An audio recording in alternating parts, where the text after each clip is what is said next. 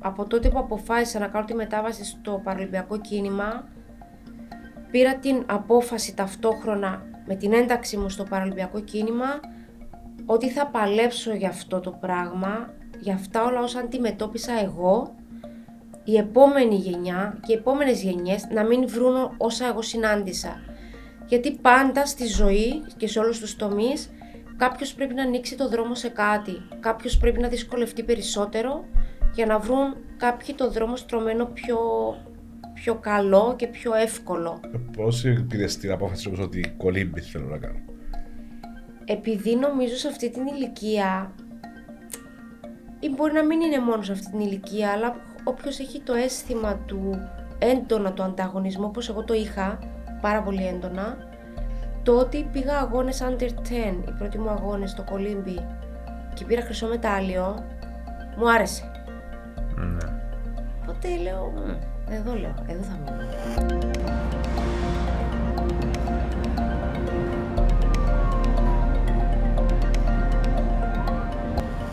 Καρολίνα μου, να σε καλωσορίσουμε στο Zero to Hero, Netcast Zone. Ευχαριστώ πολύ. Ευχαριστούμε για την που μας κάνεις παρόλο το παρεφορτούμενο πρόγραμμα σου να είσαι μαζί μας. Ε, ο λόγος που επιλέξαμε να σε έχουμε εδώ είναι ότι θεωρούμε ότι είσαι από τα άτομα που μπορείς να δώσεις λίγες ε, πληροφορίες, ας το πούμε, λίγα tips στα νεαρά άτομα να ακολουθήσουν τα όνειρα τους, να μπορέσουν να φτάσουν τους στόχους τους, ε, είτε ρίσκο κτλ. Ε, θα θέλαμε έτσι για, για αρχή να μας πεις έτσι λίγα λόγια ποια είναι η Καρολίνα καταρχάς, από την παιδική της ηλικία.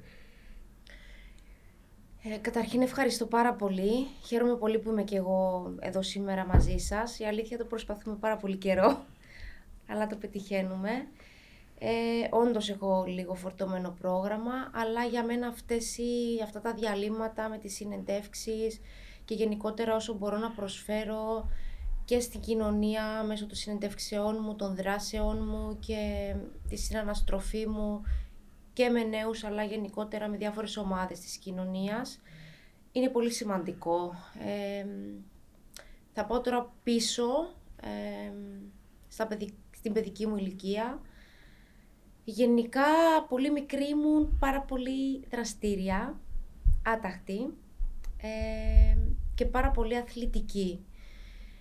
Μέχρι τα 9 μου χρόνια που προέκυψε ουσιαστικά για πρώτη φορά, ίσως δεν προέκυψε τότε, τότε το αντιλήφθηκα το πρόβλημα με την όρασή μου, που εκεί απ' τη μία με έσωσε ότι ήμουν αθλητική και μου άρεσε ο αθλητισμός και οι δραστηριότητες και όλα αυτά που κάνει ένα παιδί. Αλλά απ' την άλλη αυτό το πρόβλημα μου δημιούργησε και αρκετά μεγάλα προβλήματα και πρακτικά και ψυχικά και συναισθηματικά τα οποία κλήθηκα να αντιμετωπίσω, να αποδεχτώ, να βρω τους τρόπους πώς θα τα ξεπεράσω και θα προχωρήσω. Αλλά ξέρετε κάτι, όταν κάτι τόσο δύσκολο συμβεί, ειδικά σε μια τόσο τρυφερή ηλικία των 9 ετών, δεν είναι τόσο απλό. Σας τα λέω σήμερα που είμαι 36 και έχω διαφορετική αντίληψη για τα θέματα, είμαι πιο όρημη και τα βλέπω διαφορετικά. Τότε όμως δεν μπορούσα να τα δω όπως τα βλέπω σήμερα, οπότε όλο αυτό ήταν για μένα ένα πολύ δύσκολο κομμάτι της ζωής μου, το οποίο εννοείται ότι δεν βρίσκει κανέναν έτοιμο στα 9 του χρόνια, αλλά από εκεί και πέρα είχα, αντιλήφθηκα μετά ότι οι επιλογές ήταν μόνο δύο. Η μία ήταν να αποδεχτώ ότι τελικά αυτό συμβαίνει, ότι από εδώ και πέρα η ζωή μου θα αλλάξει, τα δεδομένα θα είναι διαφορετικά. Και η άλλη επιλογή ήταν να κλειστώ τελείως, γιατί τότε ευνοούσαν οι συνθήκες να κλειστεί κάποιος τελείως στο σπίτι του, στην οικογένεια, σε ένα ασφαλές Να περιβάλλον. τα παρατήσεις όλα στη ουσία. Ναι. Τι εννοείς να ευνοούσαν οι... Ευνοούσαν οι συνθήκες ενώ ότι η κοινωνία το 1996 της Κύπρου δεν είναι η κοινωνία του σήμερα, που και σήμερα υπάρχουν τεράστια προβλήματα. Σε θέματα αποδοχής, εννοείς δεν ήταν το ίδιο τότε. Φυσικά, φυσικά. Ήταν μια κοινωνία πολύ κλειστή. Δεν μπορούσε κάποιος άνετα να πει τη λέξη αναπηρία. Δηλαδή τα τελευταία χρόνια υπήρχε ταμπού, ακόμη και με τη λέξη. Ούτε εγώ την έλεγα. Και ούτε εγώ την έλεγα όχι γιατί δημιουργ... είχα ταμπού εγώ, γιατί η κοινωνία ίδια πολλά πράγματα δεν σε αφήνει να τα αποδεχτείς και να μιλήσεις για αυτά. Γι' αυτό ήταν αυτός και ο λόγος φυσικά που το έκρυβα όλα αυτά τα χρόνια, αρκετά χρόνια και ήταν και ο λόγος που για πάρα πολλά χρόνια αγωνιζόμουν με τους ορτιμελείς αθλητές και επίσης ήταν ο λόγος που με μεγάλη προσπάθεια, ε, με βοήθεια ψυχολόγου, με το περιβάλλον μου, δέχτηκα τελικά να κάνω τη μετάβαση το 2001-2002 κάπου εκεί από τους, αρ, από τους αρτιμελείς αθλητές, τους αθλητές με αναπηρία. Άρα πήγε πέντε χρόνια περίπου, από το 96 ως το... Εφτά Α, χρόνια. 7 χρόνια. Αλλά αυτά τα 7 χρόνια σκεφτείτε ότι που μεσολάβησαν ήταν απολύτως βασανιστικά γιατί Δεν το γνώριζε κανένας. ε, καταρχήν δεν γνώριζα στην Κύπρο ότι υπάρχουν παρολυμπιακοί. Ξεκινάμε από εκεί. Απ' την άλλη, το άλλο κομμάτι με το πρόβλημα, έκανα τεράστιες προσπάθειες εσωτερικές να το κρύψω όσο μπορώ, αλλά σκεφτείτε να προσπαθείς να κρύψεις ένα τόσο μεγάλο θέμα, τι πίεση ασκείς στον εαυτό σου, σε τι θέση τον φέρνεις, σε τι άγχος. Είναι πολύ ψυχοφθόρο. Είχα να αντιμετωπίσω... Δηλαδή και με- στο σχολείο, στους συμμαθητές σου και στους φίλους σου ε, προσπάθησες να το, ε, προσπαθούσες να το κρύψεις; Ναι, και ήταν οι πιο δύσκολες ώρες της μέρας για μένα το σχολείο, γιατί εκεί δεν μπορούσε να κρυφτεί πολύ καλά, γιατί όταν δεν βλέπεις τον πίνακα, δεν βλέπεις τον πίνακα. Ναι. Όταν τα βιβλία πρέπει να είναι σε μεγένθηση, τα βιβλία είναι σε μεγένθηση, δηλαδή δεν μπορούσα να το κρύψω καλά. Ναι. Ενώ τις ώρες που πήγαινα προπόνηση, ένιωθα έτσι μια... Τα χτυπούσε το Απελευθέρωση. κουδούνι, ναι. Απελευθέρωση. Ήμουν στο νερό μέσα. Δεν χρειάζονταν ούτε να μιλήσω, ούτε να καταλάβουν πολλά πολλά. Ξέραν ότι κάτι συμβαίνει, αλλά επειδή δεν ήταν το πρόβλημα και στον βαθμό που είναι σήμερα, ήξεραν ότι κάτι υπάρχει, αλλά δεν ξέραν. Δεν μπορούσαν να ακριβώς. αντιληφθούν το, Το μέγεθος. ούτε την έκταση. ούτε- Καρολίνα, αν πάμε λίγο πίσω, sorry Mike, ε, ο αθλ... ε, αυτό... έμαθες για το, πρόγραμμα, το πρόβλημα σου στα 9. Μμμ. Άρα πόσο σοβαρά έπαιρνες τον αθλητισμό σε εκείνη τη φάση; Ουσιαστικά στα 9, βασικά ξεκίνησα 6 χρονών να κάνω ενόργανη γυμναστική. Από εκεί δηλαδή η πρώτη μου επαφή ήταν η ενόργανη γυμναστική, η οποία μου άρεσε πάρα πολύ. Ε, μετά κάποια στιγμή διέκοψα και ξεκίνησα ρυθμική γυμναστική. Όπου εκεί ε, ουσιαστικά έμεσα με κόψανε γιατί δεν θα το ξεχάσω ποτέ. Μια μέρα έπρεπε να μας ζυγίσει η προπονήτρια και θυμάμαι σήμερα, ήμουν 34 κιλά, δεν ξέρω τι σήμαινε για τότε. Έχω την εικόνα καρφωμένη στο νου μου. Και επειδή ήμουν 34 κιλά, δεν με έβαλε στην ομάδα που θα πήγαινε πιο πολλές ώρες προπόνηση. Και αυτό με, με σόκαρε. Α, έχει... Με τα κιλά, εντός Ενώ πάει. όπως στην πάλι που με τα κιλά. Ε, προ, όχι, προφανώς στη όχι. ρυθμική ο σωματότυπος είναι πιο... Είναι διαφορετικός από την ενόργανη. Εγώ ήμουν από πάντα πιο μειώδης, πιο... Α, ήσουν Αθλητική. over... ε, Overweight. Ναι. Κατά μένα εκεί να μιλούμε. όχι Ο overweight. σωματότυπος ναι. ήταν διαφορετικός. Οκ. Και με κόψανε και σταμάτησα. Και μετά Ένα περνάει λεπτό, λίγο... sorry, διακόπτω ναι. σας. Τώρα μιλούμε για, ξέρω, 8 χρόνο μωρό. Ναι. Και κόψα. Ε, Δεν πάει, ναι. Τε- Τώρα δεν Τραύμα. γίνονται τα πράγματα. Ε, Ναι, ναι. ναι. Ε, γίνεται, σωστά. Οκ. Και, Και- μετά κάπου αρχίζουμε και αντιλαμβανόμαστε ότι υπάρχει αυτό το θέμα. Και μ, είχαμε επισκεφθεί δεν ξέρω πόσες ειδικότητες γιατρών στην Κύπρο. Πόσα νοσοκομεία, πόσες εξετάσεις.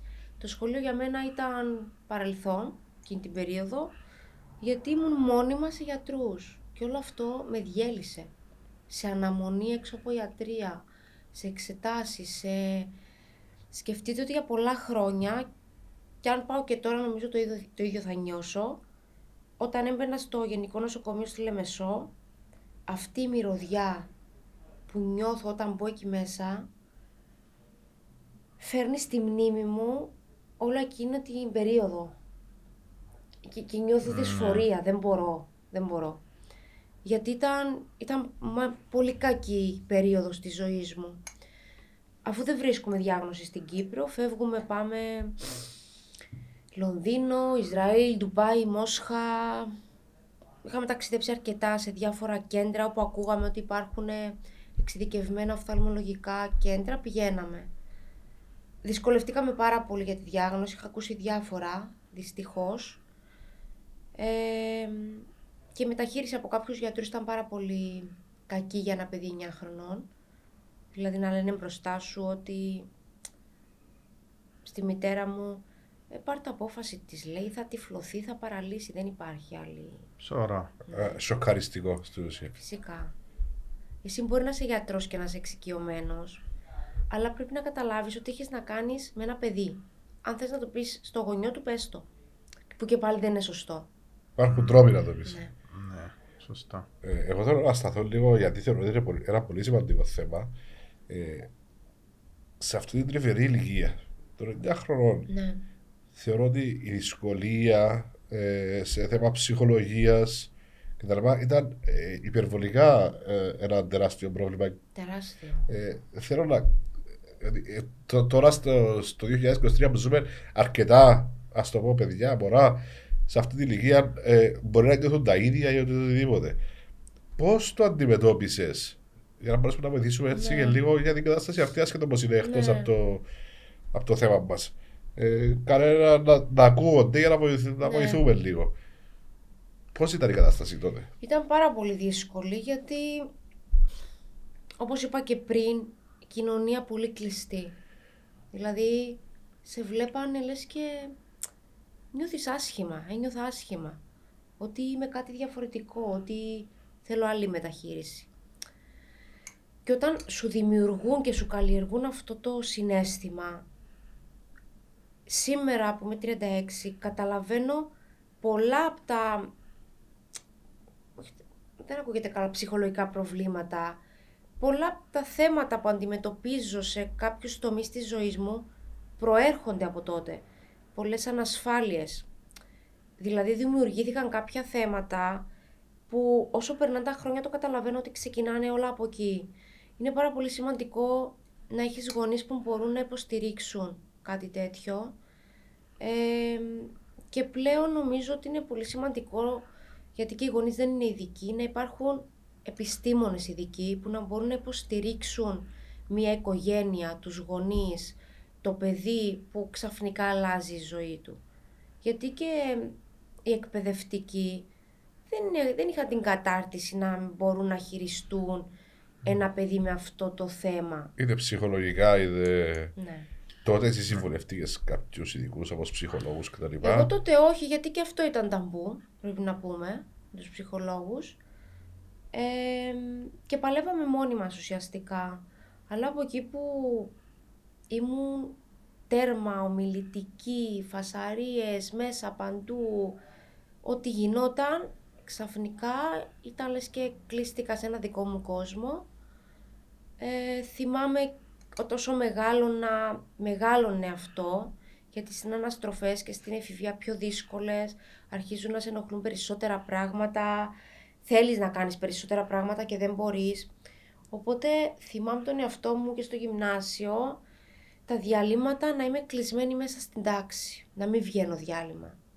Γιατί λέω και τώρα και οι σκάλες και αν δυσκολευτώ και αν με δουν και τι θα πούν και αν δεν με κάνουν παρέα και αν δημιουργώ πρόβλημα στην παρέα και αν και αν και αν και αν. Αλλά αυτά τα και αν δεν τα δημιούργησα εγώ από μόνη μου. Είναι το περιβάλλον που ζεις που σου τα δημιουργεί. Κοινωνία, η νοοτροπία μας. Φυσικά.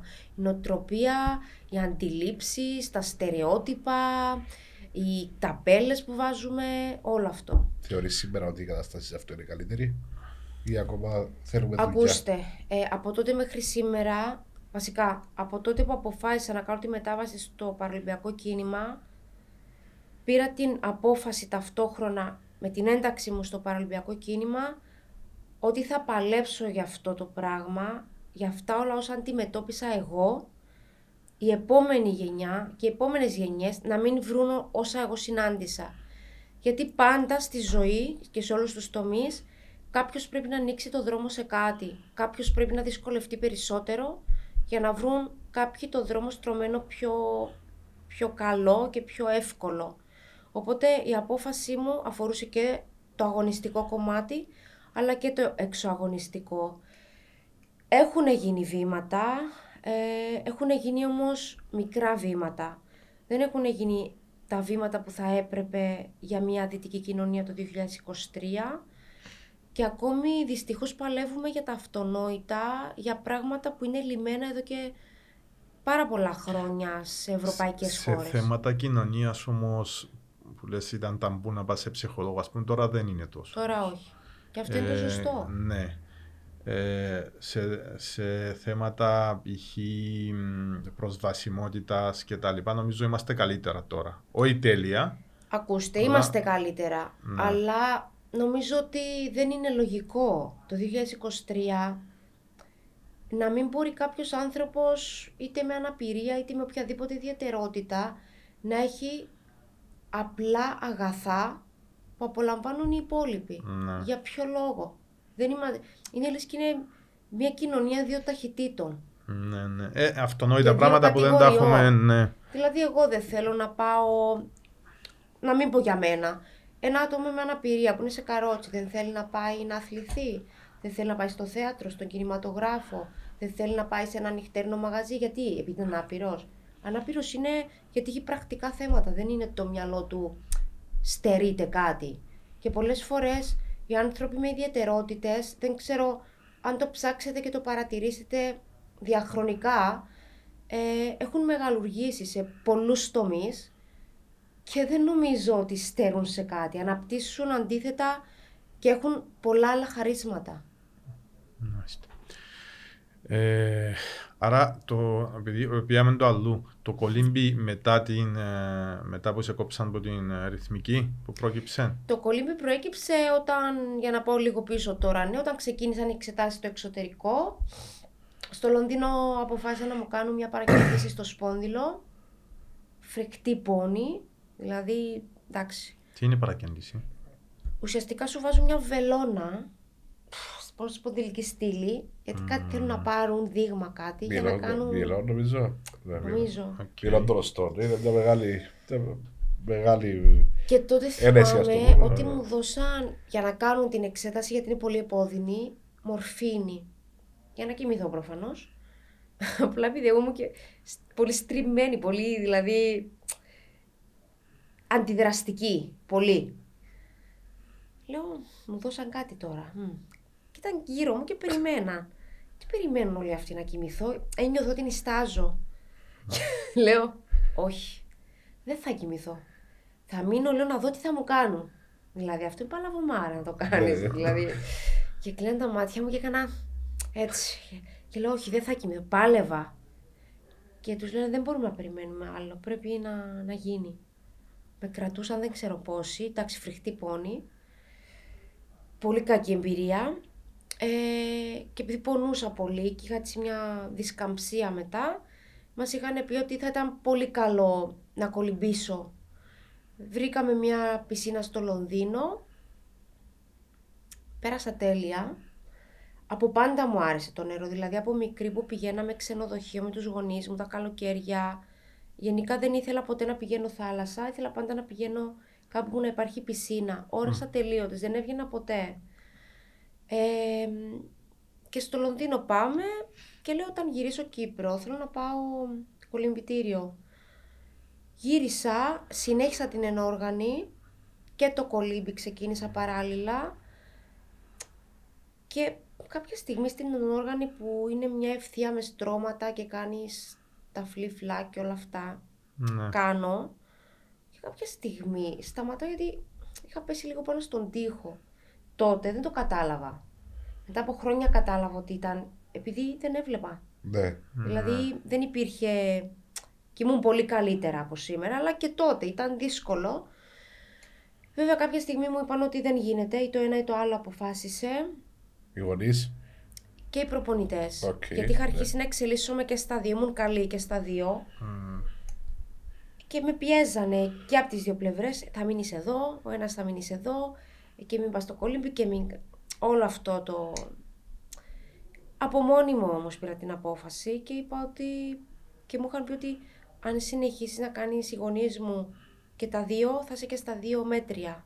Οπότε πρέπει να Εντάξει, διαλέξεις πάντα ένα. υπάρχει ένα, μια φάση που πρέπει να αποφασίσεις. Δεν, δεν μπορείς να το έχεις Ισχύει. 100% και στα δύο. Ισχύει. Κάποιου θα Ε, ε, γελάσει. ε, ω, ε, Ναι. διαφορετικά πράγματα. Για να γίνεις ε, top, ας πούμε, σε Ναι. κάτι πρέπει να, να Πώς, είσαι τζάμε. πώς, πώς πήρες την απόφαση όμως ότι κολύμπι θέλω να κάνω. Επειδή νομίζω σε αυτή την ηλικία ή μπορεί να μην είναι μόνο σε αυτή την ηλικία, αλλά όποιος έχει το αίσθημα του έντονα του ανταγωνισμού, όπως εγώ το είχα πάρα πολύ έντονα, το ότι πήγα αγώνες under 10, οι πρώτοι μου αγώνες στο κολύμπι και πήρα χρυσό μετάλλιο, μου άρεσε. Ναι. Οπότε λέω, «Μμ, εδώ λέω, εδώ θα μείνω. Και εκ Πρα- των πρακτικά υστέρων, ήταν πιο εύκολο το κολύμπι με το πρόβλημα σου, ε, ναι. Ε, τώρα πια, εντάξει, και η ενόργανη είχε ημερομηνία λήξη πολύ πιο νωρίς. Ηλικιακά εννοείς; Ναι. Οκ. Γιατί είναι ένα αγώνισμα ιδιαίτερα επιβαρυντικό για τις αρθρώσεις, στη μέση, για... είναι, είναι πολύ επιβαρυντικό και δεν θα μπορούσα έτσι κι αλλιώς να ενταχθώ σε παραλυμπιακό κίνημα στην ενόργανη. Τότε βέβαια όλα αυτά δεν τα ήξερα. ναι. Δεν ήξερα πώς θα εξελιχθεί η ζωή μου. Πολύ σωστή απόφαση, ποτέ δεν μετάνιωσα γιατί ενόργανη δεν είναι ένα άθλημα που κολυμπάς και εξαρτάσαι μόνο από τον εαυτό σου, εξαρτάσαι από τους κριτές, τη βαθμολογία που ο καθένας θα αποφασίσει να σου δώσει. Οπότε όχι, είναι, ήταν μια πολύ σωστή απόφαση για μένα. Άρα στα, αυτό γίνεται στα 9 σου; Ναι. 9. Και Μπορεί τότε, τότε σχεδόν αποφάσισες 10. ότι... πο- Πότε κατάλαβες ότι θα, δεν είναι απλά ένα χόμπι, ένα... Οκ, μια... Πολύ γρήγορα. Πολύ γρήγορα. Αμέσως. Με το που πήρα το χρυσό μετάλλιο, Στα 10 σου είπες; Στα 10. Μετά στα 12 με επιλέγουν και πηγαίνω τους πρώτους μου αγώνες στο εξωτερικό με την Εθνική Κύπρου, στο Αρτιμελής. Ε, με είχαν επιλέξει σε πάρα πολλά πράγματα που ήταν όλοι πιο μεγάλοι. Με είχαν επιλέξει Ναι, και να η πω διαφορά ηλικίας με μετρά πολλά. Φυσικά. Δηλαδή που τα 10, αν πάεις με τους 12, είναι τεράστια διαφορά. φυσικά. Ναι, Και εγώ οκ. στα 13 μου πήγα και με τις γυναίκες. Με επιλέξαν για... Όχι με επιλέξαν, είχα εξασφαλίσει τα όρια για να πηγαίνω σε αγώνες γυναικών και όλο αυτό το κομμάτι. Αλλά για να το συνδέσω και λίγο με αυτό που μου συνέβαινε τότε, σήμερα όπως τα σκέφτομαι, ο λόγος που πιάσ- καταπιάστηκα τόσο έντονα και τελικά έγινα πρωταθλήτρια ήταν γιατί αποφάσισα να διοχετεύσω όλη μου την ενέργεια και όλο μου τον πόνο ενδεχομένως που βίωνα εκείνη την περίοδο ε, σε αυτό το άθλημα. Δηλαδή ό,τι είχα και δεν είχα το έδινα εκεί. Επί 10 ας πούμε. Ναι. Το, το, το, Μου έδινε το ισορροπία. Σχολείο. Το σχολείο το πάλευα πάρα πολύ, αλλά υπέφερα. Και επειδή πάντα ήμουν τελειομανής, υπέφερα στο σχολείο, γιατί δεν, δεν μου άρεσε να είμαι, να, να παρουσιάζομαι απλά. Θέλω να είμαι καλή στα μαθήματα και όλο αυτό με αφόρητες πιέσεις, εγώ ίδια στον εαυτό μου. Δηλαδή από κάποιο σημείο και μετά γύρναγα στο σπίτι μετά την προπόνηση 9.30-10 και καθόμουν διάβασμα, ερχόταν η μητέρα μου, μου κλείνε τα βιβλία, μου λέει τέρμα. Όχι δεν είναι τέρμα, της λέω, δεν έχω τελειώσει. Τέρμα μου λέει, δεν γίνεται, γιατί ήταν και δυσκολία, δεν μπορούσα εύκολα. Μεγάλη μεγένθηση όλα, με φακούς, με το ένα, με το άλλο, πολύ δύσκολο. Αλλά ε, διατηρούσε μέσα μου μια ισορροπία, ο αθλητισμός και το κολύμπι, και όσο προχωρούσαν τα χρόνια και σιγά σιγά κέρδιζα, διακρινόμουν παγκύπρια ρεκόρ στα 14 μου, είχα καταρρύψει τα παγκύπρια ρεκόρ γυναικών, ε, στα 50 μέτρα πρόστιο, μετάλλια, διοργανώσεις στο εξωτερικό. Ήμουν σε μια πολύ, πολύ καλή πορεία εκείνη την περίοδο, απλά σιγά σιγά το πρόβλημα μεγάλωνε. Από τα 10 και μετά μεγάλωνε, μεγάλωνε, μεγάλωνε. Και κάπου είχε αρχίσει η απόδοση μου να... Εκεί που υπήρχε μια άνθηση, είχε αρχίσει να, να πέφτει. Ε, δεν μπορούσα όμως να το δεχτώ, το πάλευα, το πάλευα πάρα πολύ, δεν το δεχόμουν ε, και κάποια στιγμή έμαθα ότι μπορώ ε, να συμμετέχω, ότι υπάρχουν αγώνες λέει παρολυμπιακοί που μπορείς να λαμβάνεις μέρος με αθλήτριες που έχουν χαμηλή όραση. Σε ποια ηλικία; Στην Κύπρο έτυχες ε, Αγώνες. ο- εννοώ κάτι αντίστοιχο σε ή κάποιες συναθλήτριες Δεν υπάρχει μέχρι δεν και είχε, σήμερα. δεν υπάρχει. Δεν υπάρχει ακόμα. Όχι ακόμα. Οκ, Σε ποια άλλη ηλικία γίνεται αυτό; 16. 16, ναι. Και το επόμενο βήμα; Εκεί κάναμε μια τεράστια προσπάθεια. Ε, το πρώτο μεταβατικό στάδιο της ζωής μου που τελικά μου την άλλαξε γιατί αυτό που λέγαμε και στην αρχή και για τους νέους και πώς μπορούμε να τους βοηθήσουμε είναι ότι και για τις επιλογές είναι ότι στη ζωή πολλές φορές υπάρχουν επιλογές μπροστά μας αλλά το πόσο καθένας θα αποφασίσει να προχωρήσει στη ζωή του και τι τελικά θα γίνει στη ζωή του εξαρτάται από τι επιλογή θα πάρει και πολλές φορές σε κάποιες πολύ δύσκολες στιγμές και κάποια πολύ κομβικά σημεία της ζωής του. Και εμένα πραγματικά αυτό ήταν το πρώτο και πολύ μεγάλο κομβικό σημείο της ζωής μου που αν η απόφασή μου δεν ήταν αυτή, ο δύσκολος δρόμος, να μπω στο παραλυμπάκο κίνημα, να παλέψω, να αποδεχτώ, να, να αντιμετωπίσω όσο αντιμετώπισα μετά από την κοινωνία και τους αθλητικούς φορείς, θα είχα άλλη πορεία. Σήμερα θα ήμουν κάποια άλλη. Δεν θα ήμουν αυτή. Μμμ. Το έκανα όμως. Ε, Το δίλημα ποιο ήταν, γιατί να μην πεις, ήταν το ψυχολογικό να, ότι Μεγάλη ντροπή. δεν, δεν το ντροπή. μεγάλη ντροπή ένιωθα, ναι. Νιώθα μεγάλη Γιατί ντροπή ντροπή; γιατί έπρεπε, αν το έκανα, οι συναθλητές μου, ήμουν 16 χρονών, ήμουν στην εφηβεία. Έπρεπε οι συναθλητές μου να μάθουν πια επίσημα ότι έχω αυτό το πρόβλημα, ότι δεν είμαι σαν κι αυτούς, όπως νόμιζαν ενδεχομένως, ότι ανήκω σε άλλη κατηγορία. Και παρόλο που το έκανα το πρώτο βήμα, με, μεγάλη, με μεγάλο πόνο και μεγάλη προσπάθεια, συνέχιζα να αγωνίζομαι με τους αρτιμελείς. Πήγαινα και με, και στους παραλυμπιακού, πα- με το παραλυμπιακό κίνημα και με τους αρτιμελείς, μέχρι που κάποια στιγμή αυτό το πράγμα με διέλυσε. Δεν ήξερα ποια είμαι.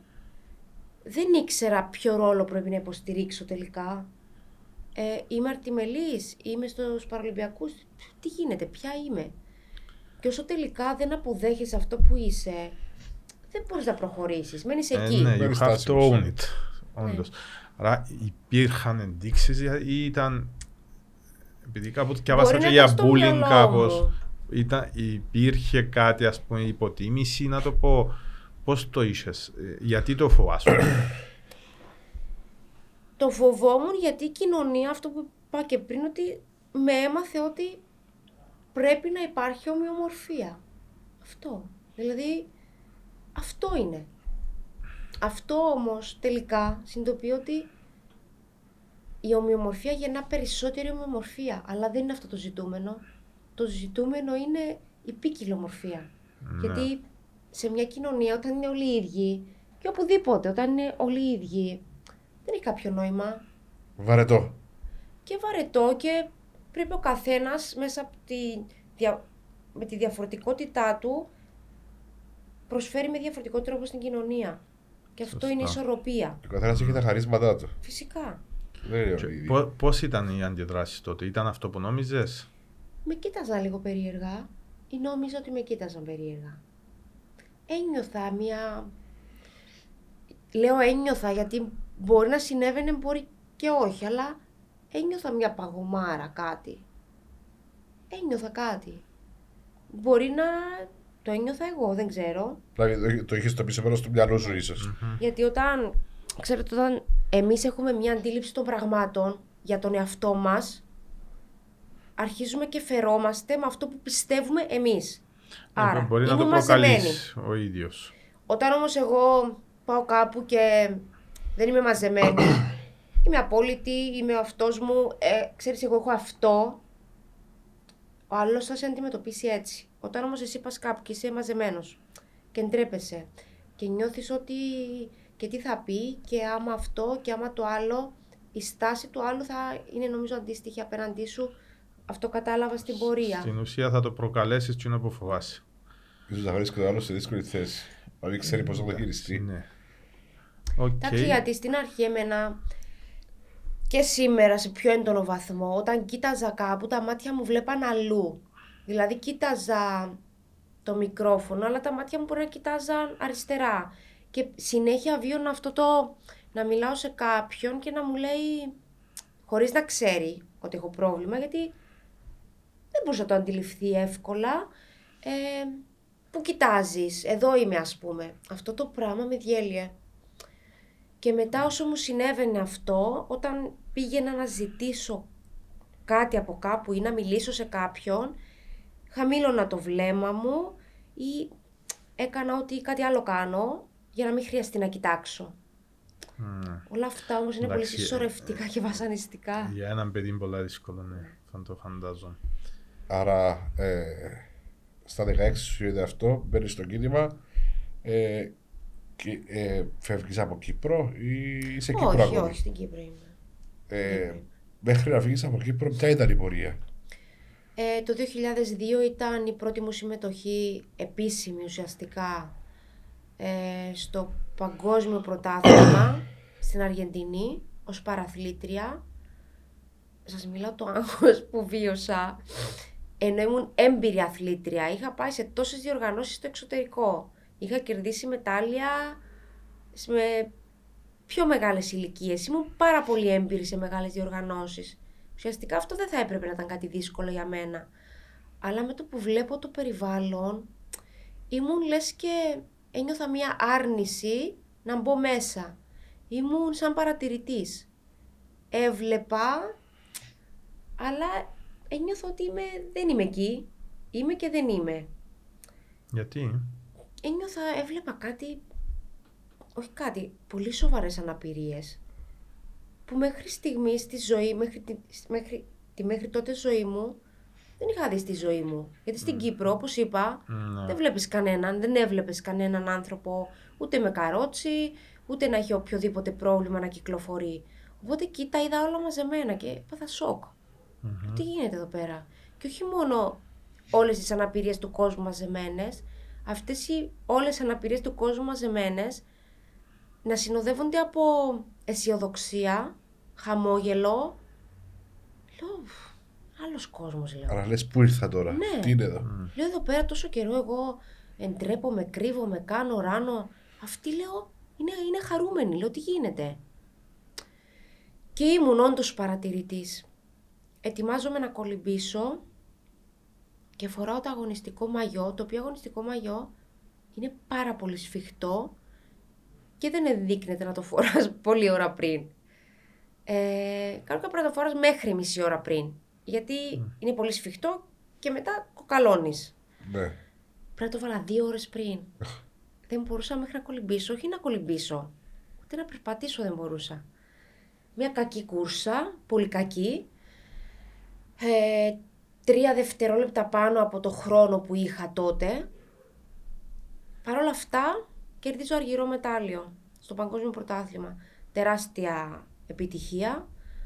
Τεράστια επιτυχία για εμένα, τεράστια επιτυχία και για την Κύπρο όμως.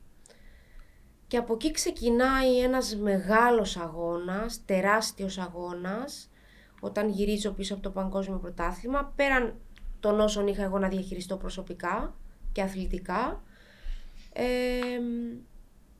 με τους αρμόδιους φορείς, με τον αθλητισμό, γιατί μέχρι τότε δεν υπήρχαν αθλητές να αγωνίζονται στους Παραλυμπιακούς, οπότε υπήρχε ένας σχεδιασμός που έλεγε σχεδιασμός ε, παροχών για αθλητές.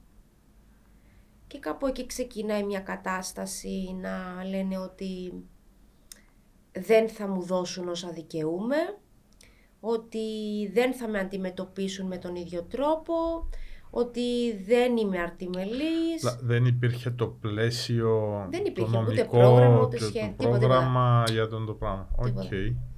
Όμως υπήρχε κάτι που λεγόταν σχέδιο αθλ... παροχής αθλητών. Ναι. Που εκ των υστέρων, επειδή αναγκάστηκα να προσφύγω στη δικαιοσύνη για πάρα πολλά χρόνια στα δικαστήρια για την ισότητα μεταξύ των αθλητών, ένα χαρτί που εξασφάλισε από την Διεθνή Ολυμπιακή Επιτροπή με το ερώτημα τι θεωρείτε ο όρος αθλητής, τι είναι ο όρος αθλητής για εσάς και έλεγαν ότι ο όρος αθλητής για εμάς είναι και η μεν και η δε. Εντάξει, ε, ε, Αλλά αυτό- στην ουσία η ίδια α- α- αντιμετώπιση. Αυτονόητο πράγμα, ναι. Απλά λόγω του ότι δεν είχαμε προηγούμενο στην Κύπρο υπήρχε τούτη, αλλά γιατί δεν, δεν, Δεν ξέρω, δεν μπορώ να ήρθαν εξηγήσω το, γιατί το δεν το εφαρμόσουν. αποδέχτηκαν. Δεν ξέρω. Και ξεκίνησε ένας πόλεμος και μια κατάσταση που ήταν τραγικά δύσκολη για μένα, γιατί απ' τη μία έχω, είχα να διαχειριστώ όλη αυτή την αλλαγή, είχα να παλέψω με τα δικά μου συναισθηματικά, αθλητικά, την προσαρμογή, όλα αυτά τα θέματα και απ' την άλλη έναν αγώνα να μου λένε ότι ξέρεις, όχι, ε, δεν σε αντιμετωπίζουμε το ίδιο και να ενισχύουν όλο αυτό το αίσθημα που ένιωθα. Ναι. Οπότε πάλι είχα την επιλογή. Πάλι είχα την επιλογή να κάνω πίσω και να πω είτε όχι, εγκαταλείπω αυτή την προσπάθεια, είτε όχι, σταματάω γενικώς τον αθλητισμό. Αλλά εγώ εκείνη τη στιγμή, μετά το 2002, είπα στον εαυτό μου, μετά από λίγο καιρό, όχι αμέσως, και με την βοήθεια της αθλητικής μου ψυχολόγου, ότι τέρμα για μένα οι αγώνες αρτιμελών τελειώνουν τώρα. Δεν θα ξαναβάλω τον εαυτό μου σε αυτή τη διαδικασία. Αυτόν, σε αυτόν τον χώρο ανήκω, σε αυτόν τον χώρο είμαι πιο χαρούμενη. Σε αυτόν τον χώρο είμαι αυτός μου. Δεν χρειάζεται να κρύβομαι, να τα παίζω θέατρο, να κάνω όλο αυτό που με επιβαρύνει. Και από, εκεί, από εκείνη τη στιγμή, το 2002, βάζω ένα τεράστιο στόχο που ήταν οι Παραλυμπιακοί Αγώνες της Αθήνας το 2004 και είχα πει στον εαυτό μου ότι θα δουλέψω για να πάρω, το λέω και συγκινούμε και ανατριχιάζω ταυτόχρονα, ε, χρυσό μετάλλιο στην Αθήνα. Στα 16 σου αυτό για να πας στα 18, 18, σου στην Ελλάδα. ναι. Μάλιστα. Παράλληλα όμως τρέχαν όλα τα υπόλοιπα. Τα δικαστικά, οι αγώνες και όλα αυτά. Έρχεται η Αθήνα τελικά. Ε, πετυχαίνω κάτι αδιανόητο για εμένα και αδιανόητο όχι μόνο αθλητικά. Αδιανόητο και από την άποψη ότι νιώθω τεράστια δικαίωση για την απόφασή μου και την επιλογή μου να ενταχθώ στο παραλυμπιακό κίνημα και να ακολουθήσω τελικά αυτόν τον δρόμο. Κερδίζω ουσιαστικά το πρώτο χρυσό μετάλλιο της Κύπρου στην ιστορία της. 18 χρονών, μόλις είχα τελειώσει το σχολείο. Και είμαι σε παραλήρημα. Δεν καταλαβαίνω τι γίνεται. Αλλά επειδή είχα την εμπειρία από μεγάλες διοργανώσεις, και αυτό είναι τώρα η διαφορά. Αν ξεκινούσα κατευθείαν και έλεγα ότι εντάσσομαι στο παραλυμπιακό κίνημα και αγωνίζομαι για να κάνω αυτό, δεν θα το πετύχαινα. Γιατί όμως; Γιατί προερχόμουν από τους αρτιμελείς με τεράστια εμπειρία σε μεγάλες διοργανώσεις. Θέλει εμπειρία και ναι. Θέλει Οπότε θέλει να το δεν θα κάνεις. το έπαιρνα στην Αθήνα, μπορεί να το έπαιρνα στο Πεκίνο, αλλά στην Αθήνα δεν θα το έπαιρνα. Θα ήταν Θα η πρώτη ήθελα σου φορά, χρόνο όπως στην να Αργεντινή αποκτήσω- μπορεί ναι. να έκανες ένα λαθάκι. ας Θα πούμε. ήθελα χρόνο να αποκτήσω την εμπειρία σε μεγάλες διοργανώσεις, αλλά την είχα. Σε αυτό το κολυμβητήριο στο ΆΚΑ είχα κολυμπήσει στο Ακρόπολης, είχα κολυμπήσει στο ε, διεθνές meeting multination, πώς λέ- πώς λεγόταν τότε. Έζησα τη διαδικασία. Οπότε έρχεται αυτή η τεράστια νίκη. Πο- Πώς ήταν στην Κύπρο το, το, το πράγμα, το, τι feedback πήρες; Αντίκτυπος. Ναι. Βασικά, επειδή όπως είπα και πριν, είχα ταξιδέψει αγώνες, μετάλλια, ήταν κάτι για μένα, μια, μια διοργάνωση, ένα μετάλλιο. Εντάξει, Ήταν το δεν ίδιο όπως δεν τα ήταν άλλα Ολυμπιακή μετάλλια όμως. όμως. Για μένα, λέω. Ναι. Μετά, Και ακόμα πάλι και για σένα το ίδιο. Άλλο όχι, το αντιλαμβάνομαι, μετάλλιο όχι, δεν είναι ένα μετάλλιο. Για τη Δεν χώρα είναι. σου. Ναι. Ε, Το αντιλήφθηκα στην πορεία όμως, γιατί Ναι. εκείνη τη μέρα η κερκίδα του ΆΚΑ ήταν, όχι καρφίτσα δεν έπεφτε, Ούτε Ελληνίδα είσαι; όχι. Όχι. Δεν υπάρχει Ελληνίδα μέχρι και σήμερα. Οκ. Ε, όχι στην κατηγορία, όχι στη δικιά μου, σε λίγο πιο βελτιωμένη όραση. Υπήρχε κάποια, σταμάτησε. Ένα-δύο χρόνια εμφανίστηκε Ελληνίδα. Άρα α, ήσουν η μόνη Ελληνίδα. Ναι. Okay. Και η αν- ουσιαστικά είχα να ανταγωνιστώ τα φαβορή, τα οποία ήταν ο Καναδάς και, Αργεν... ο Καναδάς και Αυστραλία. Σκεφτείτε πληθυσμό, σκεφτείτε αθλητική παιδεία, σκεφτείτε αθλητικό υπόβαθρο αυτών των χωρών. Ναι. Και γεμάτη κερκίδα, ελληνικές και κυπριακές σημαίες είχαν έρθει πάρα πολύ. Ήταν και κοντά να με δουν. Και στην απονομή να είναι σημαία της Κύπρου ανάμεσα στην σημαία του Καναδά και της Αυστραλίας. Δηλαδή αυτό, πέραν του αθλητικού κομματιού, στέλνει ένα τεράστιο και ένα πολύ χειρομήνυμα και είναι μια, νομίζω, μορφή πολύ έντονης εξωτερικής πολιτικής για μια χώρα. Δίνει πολύ ισχυρά μηνύματα. Μπορεί να ξοδεύονται εκατομμύρια για την προβολή της Κύπρου. Εντάξει, είναι μια χώρα που το εκτιμά. Όμως, ε, ναι. Ένα μεγάλο κομμάτι του πληθυσμού, ναι. Όχι του, πληθ, του πληθυσμού σίγουρα ναι. Ο πληθυσμός πανηγύρισε μαζί σου σίγουρα και το θυμάμαι. Εκείνο αλλά το κομμάτι όμως, το... ε, όχι εκείνο, το- εκείνη την περίοδο, τώρα είναι πολύ καλύτερα. Εκείνη την περίοδο όμως είχα και πόλεμο. Οπότε αντιλαμβάνομαι το επίτευγμα αυτό. Φεύγω εγώ από την απονομή, όλα τέλεια, στην κοσμάρα μου. Πάω στο Ολυμπιακό χωριό να φάμε. As usual, λειτουργούσα. Χτυπάω το τηλέφωνο. Ήταν τότε ο τότε πρόεδρος της Βουλής, Δημήτρης Χριστόφιας.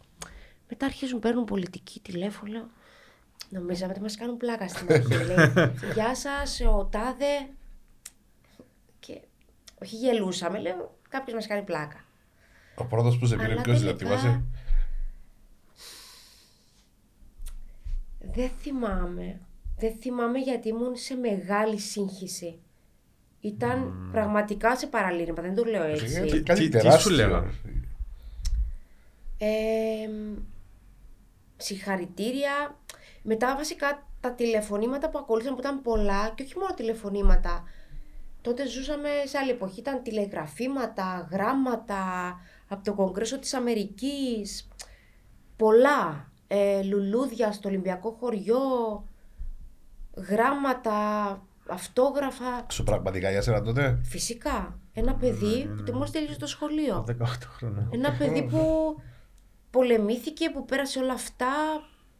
Επειδή είπες ε, λίγο πριν ότι υπήρχε πόλεμος, πολεμήθηκες. Αυτό, θέλω να σταθούμε λίγο σε αυτό. Τι εννοείς, σε ποιο κομμάτι υπήρχε πόλεμος;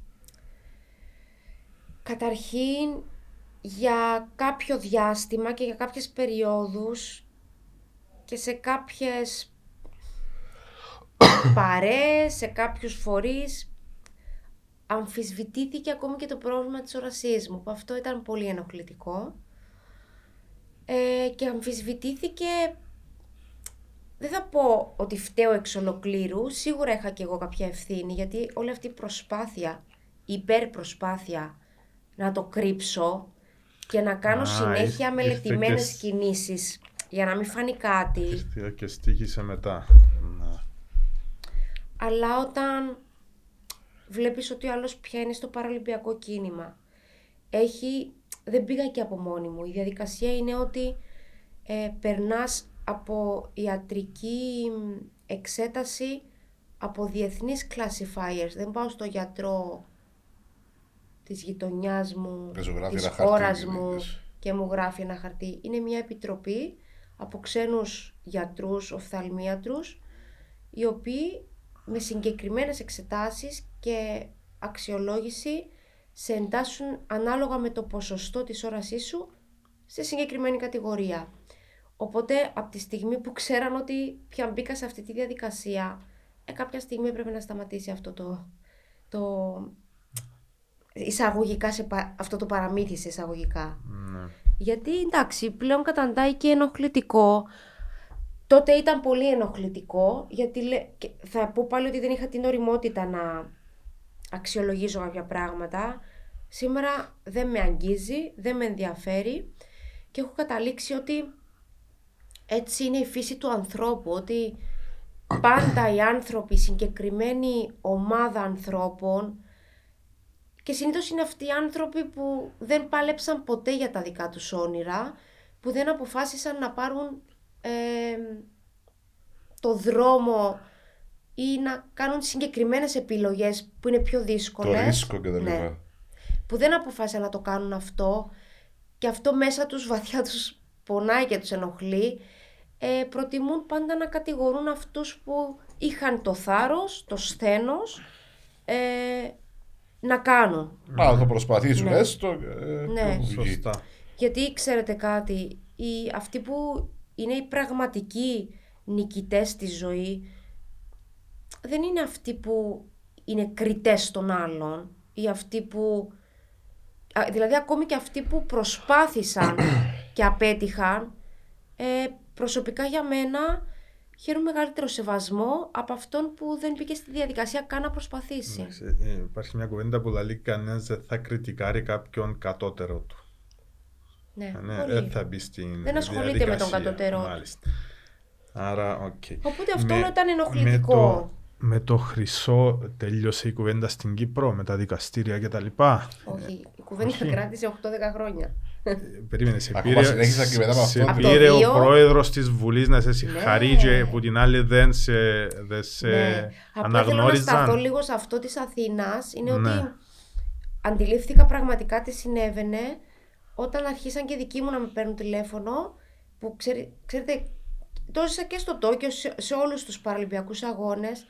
Το Ολυμπιακό χωριό είναι ένας χώρος ουσιαστικά απομόνωσης από τον έξω κόσμο. Ειδικά τότε που δεν υπήρχαν social media και όλη αυτή η πληροφορία και η πρόσβαση σε αυτά τα θέματα. Ήταν τηλέφωνα, ειδήσεις, τηλ- ραδιόφωνο, οπότε ήταν η απόλυτη απομόνωση και αποκοπή από το τι συνέβαινε στην Κύπρο. Και μετά με παίρνει τηλέφωνο τι κάνεις καλά. α; Καλά δεν μπορείς να καταλάβεις και εσύ στον κόσμο σου και τι γίνεται εδώ. Ξέρετε, πρώτη είδηση Ήταν στα μεγάλη κουβέντα, ναι, ναι, ναι, πρωτοσέλιδα, ναι, ναι. μετά τα είδα. Εγώ θυμούμαι. Ναι. Εγώ θυμούμαι. Πρωτοσέλιδα στις εφημερίδες, στα περιοδικά, πρώτο θέμα στις ειδήσεις, στα ραδιόφωνα, τηλέφωνα, συνεντεύξεις. Χαμός. Αλλά όταν φτάνω και προσγειώνομαι στη Λάρνακα, που εξακολουθώ και με στον κόσμο μου, ε, μου λένε θα περάσουμε από την αίθουσα VIP. VIP, ούτε, ούτε και ήξερα. Περνάμε από εκεί, γίνεται μια μικρή τελετή, έρχονται να με υποδεχτούν με σημαίες. Θυμάμαι τότε ήμουν σε ιδιωτικό σχολείο, είχα τελειώσει το Παλάδιο. Είχαν έρθει και έπαιξαν τον εθνικό ύμνο με όργανα και τέτοια, από το Υπουργείο. Σοκαρίστηκα. μετά φτάνω, εντάξει, σπίτι μου και τα λοιπά και μετά ακολουθεί ένα διάστημα τουλάχιστον ενός μήνα που εγώ το σταμάτησα με δική μου επιλογή να είμαι συνέχεια σε ραδιόφωνα, τηλεοράσεις, ε, συνεντεύξεις, φωτογραφίσεις, εκδηλώσεις. Κάποια στιγμή ο τότε πρόεδρος του ΚΟΑ, επειδή αναγκαστικά όπου πήγαινα έπρεπε να τα καλούν τον πρόεδρο του ΚΟΑ. Σε Ναι. κάποια φάση λέει, τι να κάνουμε, λέει, πρέπει να ακολουθούμε το πρόγραμμα της Καρολίνας. ε, ραδιομαραθώνιο, πήγα στο Λονδίνο στην έναρξη. Τότε στο ραδιομαραθώνιο στο Λονδίνο στην έναρξη του ε, είχε και ένα charity, είχα παραχωρήσει την μπλούζα που φορούσα στην απονομή. Είχε πουληθεί για 19.000 στερλίνες. Πολλά λεφτά. Αυτό ήταν πφ, πάρα πολλά Το λεφτά. 4 μιλούμε Το τώρα. τέσσερα. είχαμε πόσα, ναι. 19.000 λίρες. Ήταν τρομερό, αλλά εντάξει, χάρηκα. Είχα επισκεφτεί σχολεία στην Παρικία, στο Λονδίνο. Πρωτόγνωρα πράγματα για εμένα. Αλλά κάποια στιγμή είχα εξαντληθεί, είχα κουραστεί και είχα πει τέρμα, εγώ φεύγω.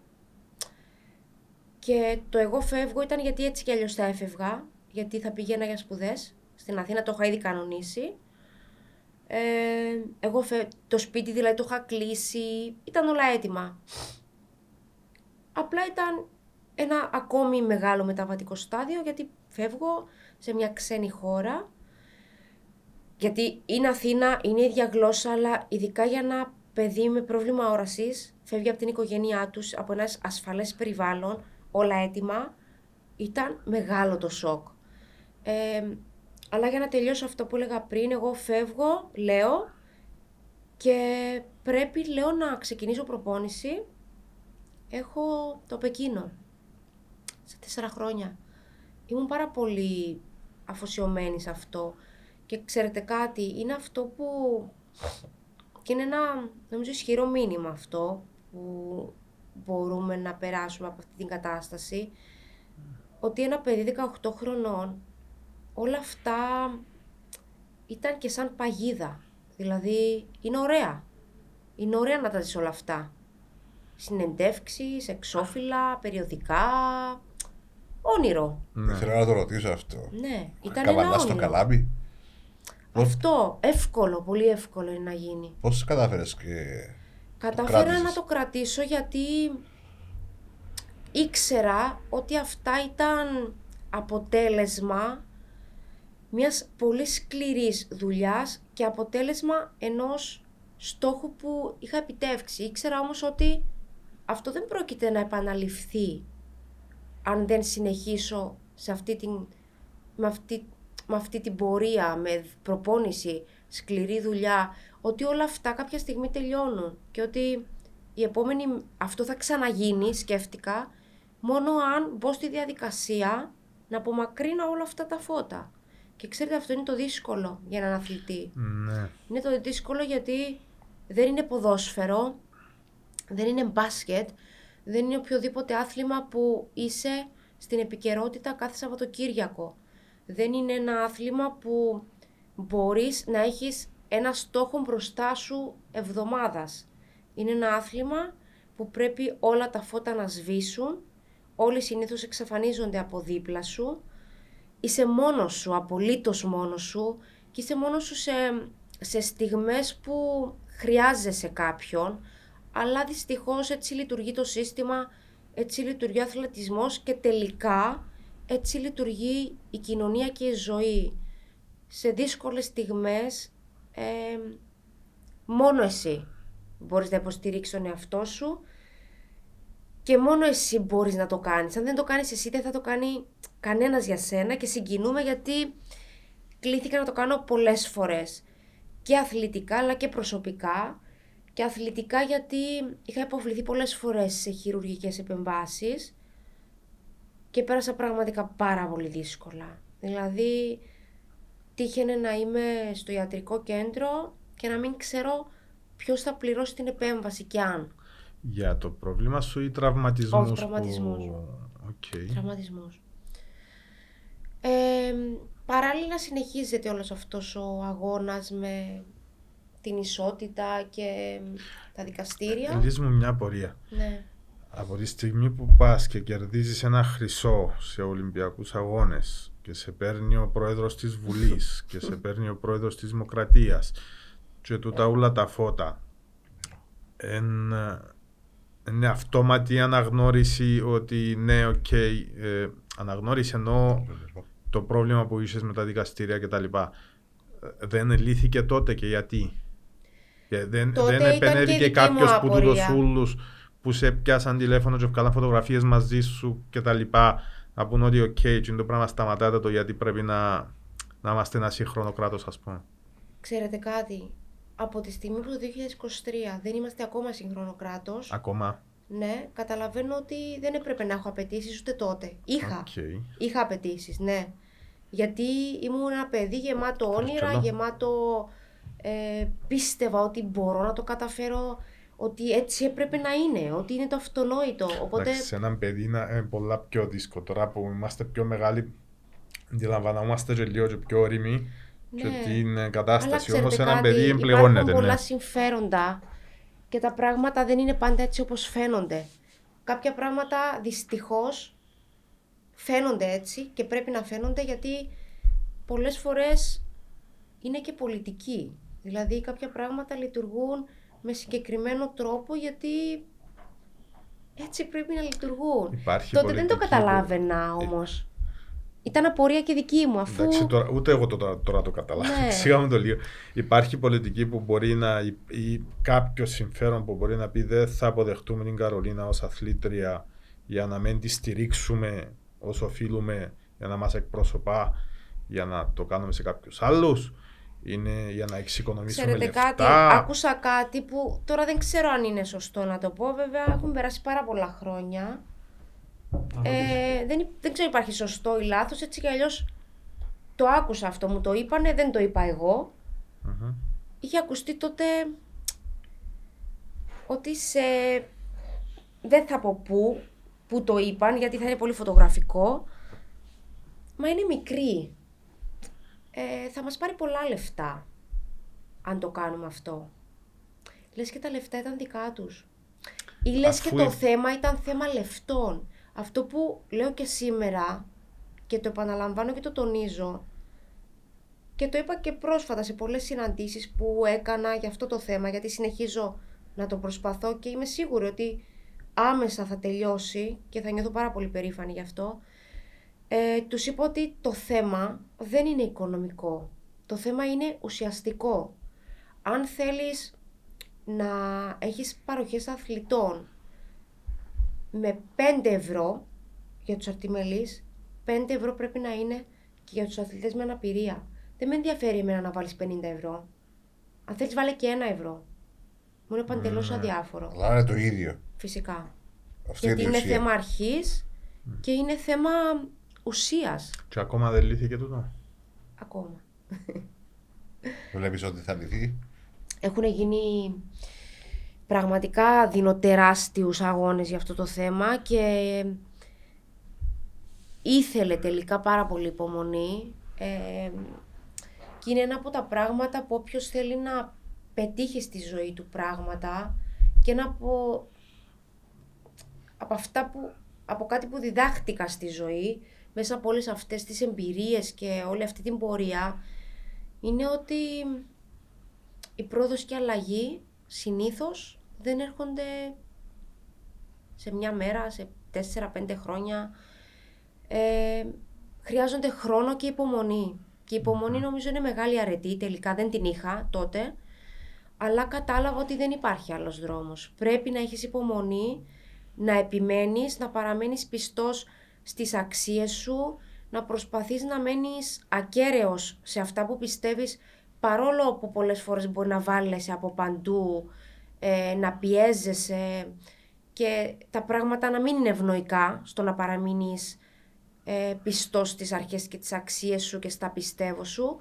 Κατάφερα να το κάνω παρόλο που πιέστηκα ασφιχτικά κάποια στιγμή και νιώθω ότι όλη αυτή η πορεία, όλο αυτό το βηματάκι βηματάκι ε, είμαστε σε μια, σε μια χρονική στιγμή που γίνονται πράγματα.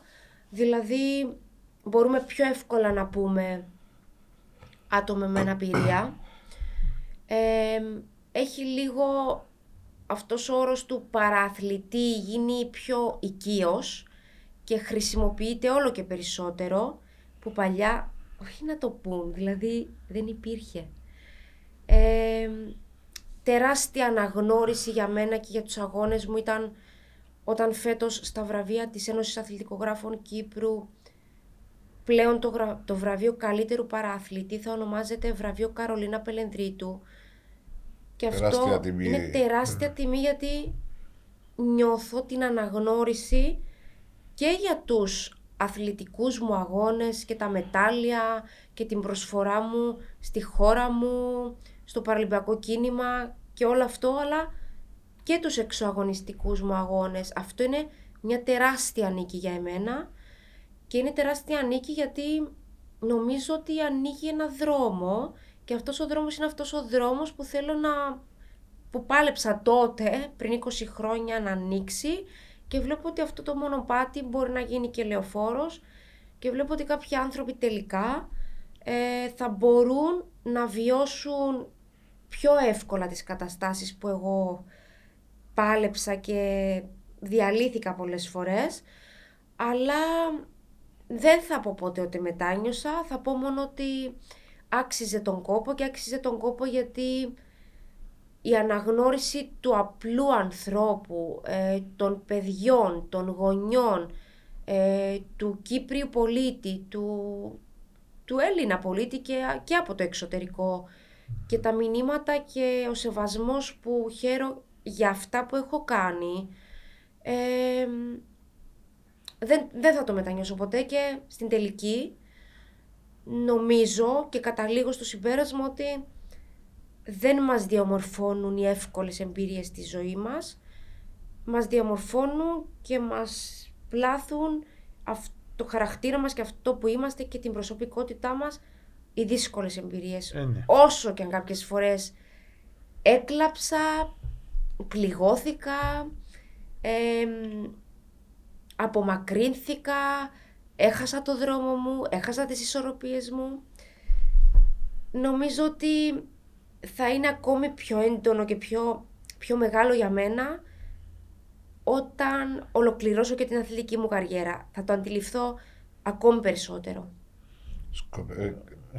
Ε, να, να βγάλει είδηση ο Μάικ Σκοπεύεις να είναι σύντομο. Ε, γελάνε λίγο μαζί μου πια, θέλω να πω. Γιατί όμως; Γιατί κάθε φορά τους λέω ότι σταματάω. Έχει ηλικία το... Ακούστε, εντάξει. Ηλικία μπορεί να μην έχει. Αλλά σίγουρα ένας οργανισμός στα 30 του, στα 25 του, είναι και οργανικά σε άλλη κατάσταση. Πιο γρήγορα κάνεις αποκατάσταση, πιο, πιο, πιο πολύ προπόνηση μπορείς να κάνεις και να κάνεις αποκατάσταση, αλλά όσο περνάνε τα χρόνια δεν είναι μόνο η σωματική φθορά, είναι και η ψυχική φθορά. Είναι ότι πολλές φορές το έχεις κάνει αυτό, το έχεις ξανακάνει κάθε μέρα, κάθε μέρα. Και δεν είμαι ένα άτομο που δεν είχα επιτυχίες και προσπαθώ. Έζησα τις επιτυχίες, πήρα μετάλλια ξανά και ξανά και ξανά. Ε, δεν μου λείπει κάτι από όλα αυτά. Γι' αυτό είναι δύσκολο, γιατί πρέπει να αναζητώ νέα κίνητρα, πρέπει να βρίσκω ένα ναι, ισχυρό λόγο να το συνεχίζω, γιατί είμαι 36. Είναι ερώτηση μου, ναι. Ναι. Πώς μετά από ένα μετάλλιο, εντάξει, δεν θα πω ότι τη Αθήνα ήσουν μικρή, mm. αλλά πιο μετά, πώς βρίσκεις ξανά το κίνητρο άλλα τέσσερα χρόνια, άλλη προσπάθεια, άλλη ε, άλλοι τραυματισμοί, ειδικά μετά από τους τραυματισμούς, ξέρω είναι πολλά δύσκολο να επανέλθεις. Πάρα πολύ. Πάρα πολύ. Πώς βρίσκεις το κίνητρο, Τζίνο, ότι να, να το Στην αρχή που παίρνεις την απόφαση, είναι εύκολο γιατί είσαι μετά από την επιτυχία, λες ότι είμαι στην κορυφή του κόσμου, τέλεια, μπορώ να το ξανακάνω. Όταν είσαι σε μια κατάσταση ενθουσιασμού, νιώθεις δυνατός. Ναι. Νιώθεις ότι όλα είναι δυνατά νιώθεις ότι έχεις το ψυχικό σθένος να το κάνεις γιατί είσαι στο peak ψυχολογικά. Ναι. Αλλά όταν αυτό μπαίνει σε λειτουργία και σε πράξη, φεύγει αυτός ο ενθουσιασμός, έρχεται η κούραση. Έρχεσαι αντιμέτωπος με την καθημερινότητα, με τη ρουτίνα, με τη φθορά. Εύκολα βρίσκεις ένα excuse να πεις ότι okay, έκανα το κανεί. Πάρα πολύ εύκολα. Ναι. Λες ας πούμε, οκ, τώρα τι ψάχνω. Ύστερα, γιατί κάποια φορά που λέω ότι έχασα τον προσανατολισμό μου, ήταν πήγαινα, αλλά απλά πήγαινα. Και δεν αρκεί σ' αυτό το επίπεδο απλά να πηγαίνεις. Πρέπει μέσα σου να είναι ξεκάθαρο γιατί πηγαίνεις, να είσαι συνειδητοποιημένος γιατί πηγαίνεις, να έχεις το ψυχικό σθένος να ανταποκριθείς σε αυτό που κάθε μέρα κάνεις. Γιατί δεν μπορείς να πεις που είναι πολύ εύκολο να το πεις γιατί η κούραση είναι τεράστια και δεν είσαι στα φώτα της δημοσιότητας και να έχεις αυτή την... να νιώθεις δυνατός. Είναι εύκολο να πεις ότι για, γιατί το κάνω τώρα αυτό. Ε, άστο, σήμερα δεν είμαι πολύ καλά, αύριο. Δηλαδή για ένα αγώνα σε ξέρω εγώ, ένα χρόνο και πρέπει σήμερα να πάεις μες στην κρυάδα, μες στο, ξέρω εγώ, στην κούραση σου, εύκολα να πεις αν δεν παίξει σήμερα. Ναι αύριο πάλι και έτσι να σιγά σιγά να πέσεις Σίγουρα. το Αλλά σε αυτό το επίπεδο, το άμα πεις άστο και το αφήνουμε και αύριο και τα λοιπά, μετά υιοθετείς μια συνήθεια κακή. Ναι. Όχι, όχι συνήθεια πρωταθλητή. Και είναι πάρα πολύ εύκολες οι κακές συνήθειες να υιοθετηθούν και να παραμείνουν. Οπότε αυτό που πρέπει να κάνεις είναι ότι να αντιληφθείς ότι όλες οι μέρες έχουν σημασία όλες οι μέρες παίζουν ρόλο. Ακόμη και η μέρα που έχεις εύκολο πρόγραμμα, πρέπει να είσαι ψυχικά έτοιμος για αυτό το πράγμα. Να αντιληφθείς ότι σήμερα πρέπει να κάνεις αυτό γιατί πρέπει να ξεκουραστείς, να αποφορτιστεί το σώμα σου γιατί αύριο Το πρόγραμμα είναι αυτό, είναι συγκεκριμένο, τέλος, δεν υπάρχει κάτι άλλο. Και εσένα τι σε κράτησε στο στόχο, στο να συνεχίσεις; Εμένα αυτό που με κράτησε είναι ότι πολλές φορές γυρίζω πίσω και βλέπω από που ξεκίνησα και βλέπω που έφτασα. Δηλαδή, ο δρόμος που έχω διανύσει δεν ήταν το όνειρό μου. Δεν, ήταν, δεν μπορούσα καν να ονειρευτώ αυτό το πράγμα θα συνέβαινε. Είμαι, έχω, έχω πετύχει πράγματα πολύ πολύ πολύ πάνω από τις προσδοκίες μου και από τα όνειρά μου. Και τελικά όχι μόνο τις δικές μου προσδοκίες. Και αθλητικές προσδοκίες του οποιοδήποτε. Δεν είναι εύκολο να το κάνεις αυτό. Και τελικά αντιλαμβάνομαι όταν, γιατί είμαι άνθρωπος που κάνω απολογισμούς και μικρούς και μεγάλους, είμαι άλλη σήμερα που μιλάμε. Όταν ξεκινούσα το 4 ήμουν άλλη. Και όχι άλλη αθλητικά. Είμαι άλλη προσωπικότητα, είμαι άλλος χαρακτήρας. Πιο όρεμη, πιο... Καμία σχέση. Έμαθα να διαχειρίζομαι μέσα από τον αθλητισμό και μέσα από την διαδικασία να θέτω στόχους. Δεν είναι αν δεν θέτω στόχους, αν δεν χρυσό μετάλλιο το πήρες, γεια σας.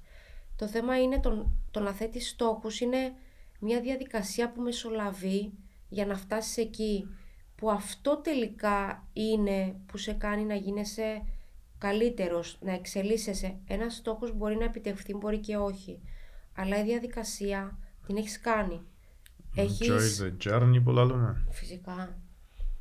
Γιατί αν καταφέρεις μετά να αξιολογήσεις και το ταξίδι ε, και να πας παρακάτω πιο σοφός, πιο εμπειρός, νομίζω ότι βρίσκεσαι σε μια διαδικασία ε, που συνεχώς εξελίσσεσαι. Και ο αθλητισμός με βοήθησε και η διαδικασία των στόχων να μπορώ την ώρα που θα Καταρχήν να μπορώ να συναναστραφώ με ανθρώπους και να μπορώ να προσφέρω πράγματα στην κοινωνία, ε, σε ομάδες ανθρώπων και να μπορώ να μεταφέρω κάποια σοβαρά μηνύματα που όλα αυτά τα μηνύματα δεν θα μπορούσα να τα μεταφέρω αν δεν τα ζούσα, αν δεν ήταν βιώματά μου, μέσα από τις δικές μου διαδικασίες, μέσα από, τα δικά μου, ε, από τη δική μου προσπάθεια να ξεπεράσω και να οδηγηθώ σε, σε, σε, σε μια σε επίτευξη ενός μεγάλου στόχου. Ναι. Και για μένα προσωπικά αυτά έχουν μεγάλη αξία στη ζωή. Ναι. Μα πόσης ώρα έχουμε, έχω άλλο και ερωτήσεις καλές.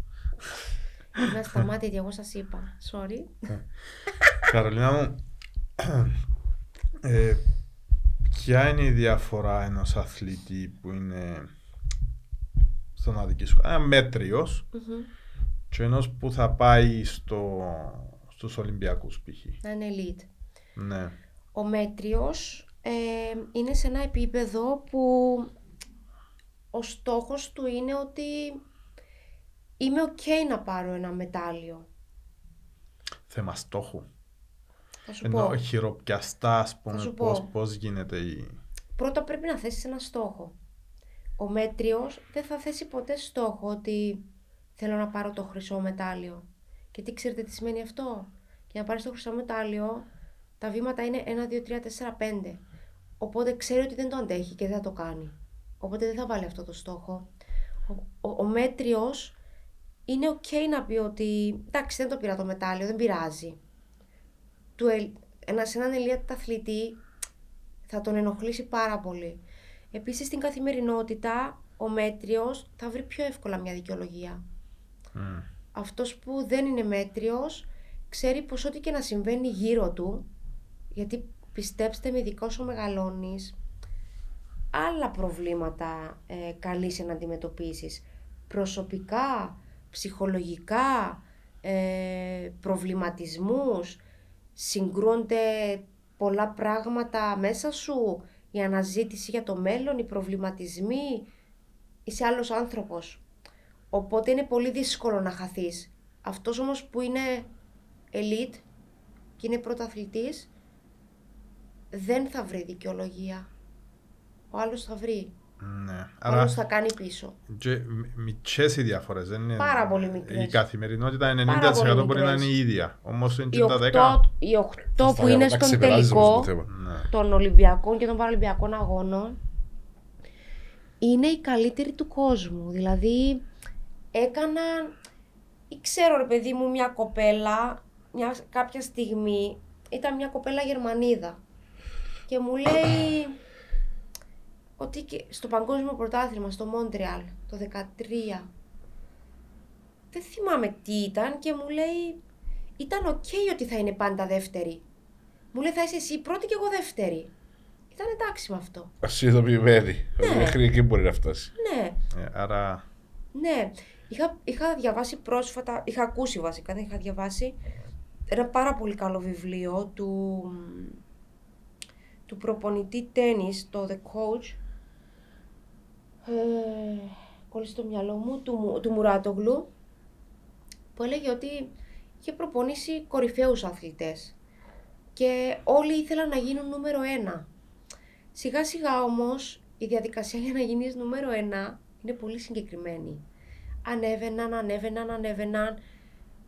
Από το 300 τους οδηγούσε σε μια πάρα πολύ καλή παγκόσμια κατάταξη και στο τένις είναι και λίγο διαφορετικά. Όσο είσαι σε μια καλή παγκόσμια κατάταξη ξεκινάνε τα πολλά λεφτά, Ναι. ξεκινάνε οι χορηγοί, ξεκινάει η δημοσιότητα και λέω ότι πολλοί από αυτούς, οι περισσότεροι, κάποια στιγμή λέγαν ότι είμαι οκ να είμαι νούμερο 10, είμαι οκ να είμαι νούμερο 50, δεν αντέχω άλλο, δεν μπορώ να προσπαθήσω για το νούμερο 1. Είχαν τα λεφτά, τη δόξα, αυτό, οπότε ήταν αρκετό. Ίσως είναι διαφορετικοί οι λόγοι που το κάνει ο καθένας. ε, ναι, σίγουρα. Όχι, αλλά όλοι δήλωναν ότι ήθελαν. Στην αρχή όμως. Ναι. Αλλά η διαδικασία δεν είναι τόσο απλή. Μια και είπες για λεφτά και σπόσορε. Επειδή ακούγοντας τώρα μικρούς που έρχονται πίσω από μετάλλια κτλ. Λένε ότι μέχρι να πάρουν μετάλλιο ε, είναι τεράστια δυσκολία να, Ισχύει. να ανταπεξέλθουν οικονομικά Ισχύει. κτλ. Όντως, Ισχύει, ναι. για να πάρει κάποιος σπόσορα, τι πρέπει να κάνεις σπόσορε. Πρέπει να τα κάνει όλα μόνος του μέχρι να πάρει το μετάλλιο, δηλαδή και μετά να πάρει. Δυστυχώς είναι αυτό που λέμε και στην Ελλάδα και στην Κύπρο. Ε, τα πρώτα βήματα, και όχι μόνο τα πρώτα και τα μεσαία, Ναι. είναι οικογενειακός αθλητισμός. Δηλαδή, αν δεν στηρίξει η οικογένεια από πίσω, και εγώ θυμάμαι ότι έπρεπε να αγοράσω τις βιταμίνες μου, έπρεπε κάποια στιγμή στα 14 μου, είχα αρχίσει να παίρνω κιλά, να αλλάζει το σώμα μου, ε, όλες οι ορμόνες αλλάζουν τα πάντα, έπαθα από έναν γιατρό που μου δίνει συνέχεια, επειδή πονούσα, βολτάρεν, βολτάρεν, βολτάρεν, ε, κορτιζόλη ψηλή, τραυματισμούς, κούραση, υπερκόπωση. Μετά έπρεπε να πάω σε διατροφολόγο, να κάνω εξετάσεις, να ξεκινήσω πρόγραμμα διατροφής. Και αυτά κοστίζουν, ξέρετε. Δηλαδή, Ναι, ένα ξέρουμε. πρόγραμμα διατροφής, Σίγουρα οι ξέρω. βιταμίνες, τα μασάζ, οι φυσικοθεραπείες. Τεράστιο το Άρα κόστος. επιβαρύνεται η οικογένεια, ο αθλητής και μετά ξαφνικά βρέθονται σπόσορε μπορείς να πάρεις το πρώτο μετάλλιο. Δεν είναι και τόσο εύκολο να βρεθούν, αυτό είναι το θέμα. Ε, ακόμη δυστυχώς ζούμε σε μια εποχή που βλέπω και εντάξει λειτουργούν και τα social media και καλά και κακά, έχει αλλάξει όλο και διαφήμιση, προωθούμε πολλές φορές κακά πρότυπα, ε, η κοινωνία οδηγείται σε μια κατάσταση ανεξέλεγκτη για μένα κάποιες στιγμές και τελικά οι χορηγίες πάνε σε Σε λάθος άτομα που δεν έχουν να πρεσβεύσουν, που δεν πρεσβεύουν αξίες σημαντικές, αλλά πρεσβεύουν μια εικόνα που, οκ, το σέβομαι, απλά εγώ δεν, δεν, δεν συνάδει με τις δικές μου αξίες και με όλα αυτά που πιστεύω ότι έπρεπε να προωθούμε ως αξίες και πολλές φορές οι χορηγοί ε, και αυτοί που είναι πίσω από τις εταιρείες, τις μεγάλες ε, αυτές που κάνουν τις χορηγίες επιλέγουν είτε μοντέλα, είτε influencer, είτε άλλες ομάδες να προωθήσουν Ναι. κάποια πράγματα με αποτέλεσμα αυτοί που πραγματικά χρειάζονται και μπορούν να προβάλλουν και να πρεσβεύουν αρχές πιο ουσιαστικές και τα, τις αξίες του αθλητισμού και τα Ολυμπιακά ιδεώδη και όλα αυτά. Ε, είναι λίγο... Πιο, στο εξωτερικό είναι λίγο διαφορετικά, να το πω αυτό. Στην Κύπρο και στην Ελλάδα που, που ξέρω λίγο καλύτερα, δεν είναι τόσο εύκολο να σε υποστηρίξει κάποιος χορηγός και τα τελευταία ένα-δύο χρόνια, δηλαδή σκεφτείτε όλα αυτά τα χρόνια έχω πάρει πάρα πολλά μετάλλια, παγκόσμια ρεκόρ, έχω μια κοινωνική, έχω και ένα κοινωνικό, κοινωνική προσφορά όπου μπορώ, κάνω δράσεις κτλ. Ε, δεν είχα τεράστια υποστήριξη από εταιρείες.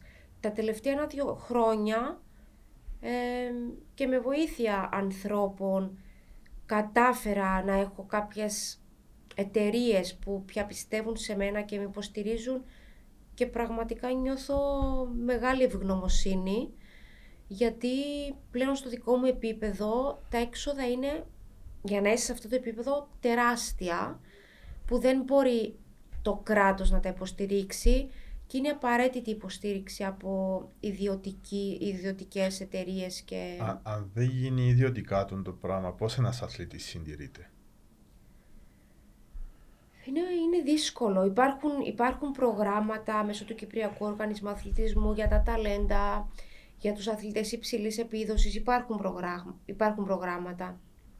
Αλλά όταν η δική μου στόχη είναι πολύ συγκεκριμένη και πέραν των στόχων έχω να εξυπηρετήσω και κάτι που δεν έχουν άλλοι αθλητές, όπως τα προβλήματα που προκύπτουν και τα έξοδα, τα πρακτικά, που προκύπτουν λόγω της αναπηρίας μου. Ναι. Είναι πολλά τα λεφτά, δηλαδή μόνο οι μετακινήσεις μου, πηγενέλα τα πάντα, ε, είναι μήνυμου 800 με... Μπορεί να φτάνουν με διπλές προπονήσεις και όλα με 1000 ευρώ το μήνα δεν σας βάζω όλα τα υπόλοιπα, τη βοήθεια που θέλω στο σπίτι. Ε, είναι πολλά ναι. για να ξεκινήσω από αφιτήρια που θα ξεκινήσουν οι υπόλοιποι. Οπότε χρειάζεται μια περαιτέρω... Καλός ή κακός έτσι είναι τα πράγματα. Τώρα έχεις χορηγούς; Είσαι okay; Ναι, ε, ναι, με υποστηρίζουν κάποιε εταιρείε. Αν μπορώ, ναι, φυσικά. Είναι η ΟΠΑΠ Κύπρου που είναι διαχρονικά δίπλα μου εδώ και πολλά είναι η Ρεμέντικα, η φαρμακευτική εταιρεία. Είναι η εταιρεία Χαραλαμπίδης Κρίστης, η BMW Hellas και η Swans Japan που είναι από Ιαπωνία με τα κολυμβητικά μου. και υποστηριχτής μου επίσης που είναι σε μορφή παροχών αλλά είναι για μένα πολύ σημαντικό είναι το Tatoy Club στην Αθήνα που κάνω κάποιο κομμάτι της αποκατάστασης και της αποθεραπείας μου, τα γυμναστήριά μου, είναι πολύ σύγχρονες και πραγματικά είναι πολύ σημαντικό για εμένα ότι αυτοί, αυτές οι εταιρείες που δεν είναι απλά για μένα εταιρείες, αυτοί οι άνθρωποι θα πω, γιατί έχουμε πάρα πολύ καλή και στενή επαφή. με υποστηρίζουν για να μπορώ με μια μεγαλύτερη άνεση και μια μεγαλύτερη ψυχική ηρεμία, γιατί αυτό προκαλεί μεγάλο άγχος, το οικονομικό, να διεκδικήσω έναν ακόμη μεγάλο στόχο, που είναι η παρουσία μου και ευελπιστώ σε ένα μετάλλιο στους έκτους μου Παραλυμπιακούς Αγώνες στο Παρίσι το 2024. Μάλιστα. Άρα ευχαριστούμε. αυτό σε μάθαμε εδώ. Ε, ναι, ε, ξέρουμε τώρα, δεν μάθαμε το τώρα.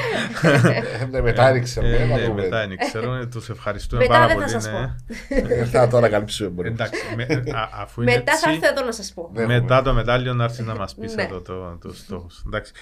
Πέρασε η ώρα, Καρολίνα μου, σε ευχαριστούμε πάρα πολύ για το χρόνο Και εγώ ευχαριστώ πάρα πολύ, ήταν πολύ ευχάριστη να... κουβέντα. Και πραγματικά όποτε έχω την ευκαιρία νομίζω ότι είναι, όχι νομίζω, έτσι νιώθω εγώ, είναι υποχρέωσή μου. Και δεν είναι υποχρέωση κάθε ανθρώπου που έχει μια πορεία και κερδίζει να φωτίζει τον δρόμο για άλλους ανθρώπους γιατί νομίζω ότι όλοι νιώθουν καλύτερα να παίρνουν δύναμη από κάποιον άλλον όπως και εγώ ακόμη και σήμερα αντλώ δύναμη κάποιες περιόδους από άλλες ιστορίες πετυχημένες ανθρώπων. Όλοι από κάπου παίρνουμε δύναμη για να συνεχίσουμε. Ναι. Ελπίζουμε να μας ξαναέρθεις. Φυσικά. Όποτε Σας έρθει η ξαναέρθω. Κύπρο, εμεί εδώ θα είμαστε. Τέλεια. Είπαμε μετά το Παρίσι, είπαμε να- να Έκανα έρθουμε, να να- το Παρίσι για να ξανάρθει. δηλαδή. Έχουμε και φέτος αγώνες. Α, μετά τους αγώνες τους φετινούς και βλέπουμε. Εντάξει. Επειδή είπες ο στόχος στο Παρίσι να πάρεις μετάλλιο, εγώ το τελικός, θεωρώ ο δεδομένο το μεγάλος. μετάλλιο να έρθεις να μας πεις πώς ήταν το μετάλλιο. Λοιπόν, θα σου πω κάτι εδώ πριν Ναι. κλείσουμε. Δεδομένο στον αθλητισμό δεν υπάρχει. Δεν σίγουρα. Και πρέπει αυτό το να το πούμε και να το καλλιεργήσει και ο κόσμος Σίγουρα. γιατί δημιουργείς τεράστιο βάρος στον άλλο με αυτή την... Ε, είναι ωραίο να έχει προσδοκίες κάποιος από σένα γιατί σε πιστευει Αλλά ο αθλητισμός είναι αθλητισμός. Δεν μπορείς να υπογράψεις συμβόλαιο με καμία επιτυχία. Ένα κακό ξύπνημα, μία κακή μέρα, μία κακή προετοιμασία, μία... Ένα μαγιό. Επειδή που τα το είπες ξέρω, πριν. έπαθα υπερκόπωση πριν λίγο καιρό. Μπορεί να σου στοιχήσει πολλά. Το Τόκιο, κορονοϊός, προετοιμάστηκες, δεν ήξερες. Θα είσαι καλά, δεν θα είσαι; Είναι όλα ρευστά. Ο στόχος είναι αυτός, προσπαθείς γι' αυτό, αλλά ποτέ δεν ξέρεις. Σου ευχηθούμε καλή επιτυχία, καλό. Ευχαριστώ πάρα Και πολύ. να Καλή το, επιτυχία. να το κάνουμε τον απολογισμό μετά. Φυσικά, φυσικά. Καρίνα μου, σε ευχαριστούμε πάρα πολύ. Και εγώ σας ευχαριστώ. Ευχαριστούμε.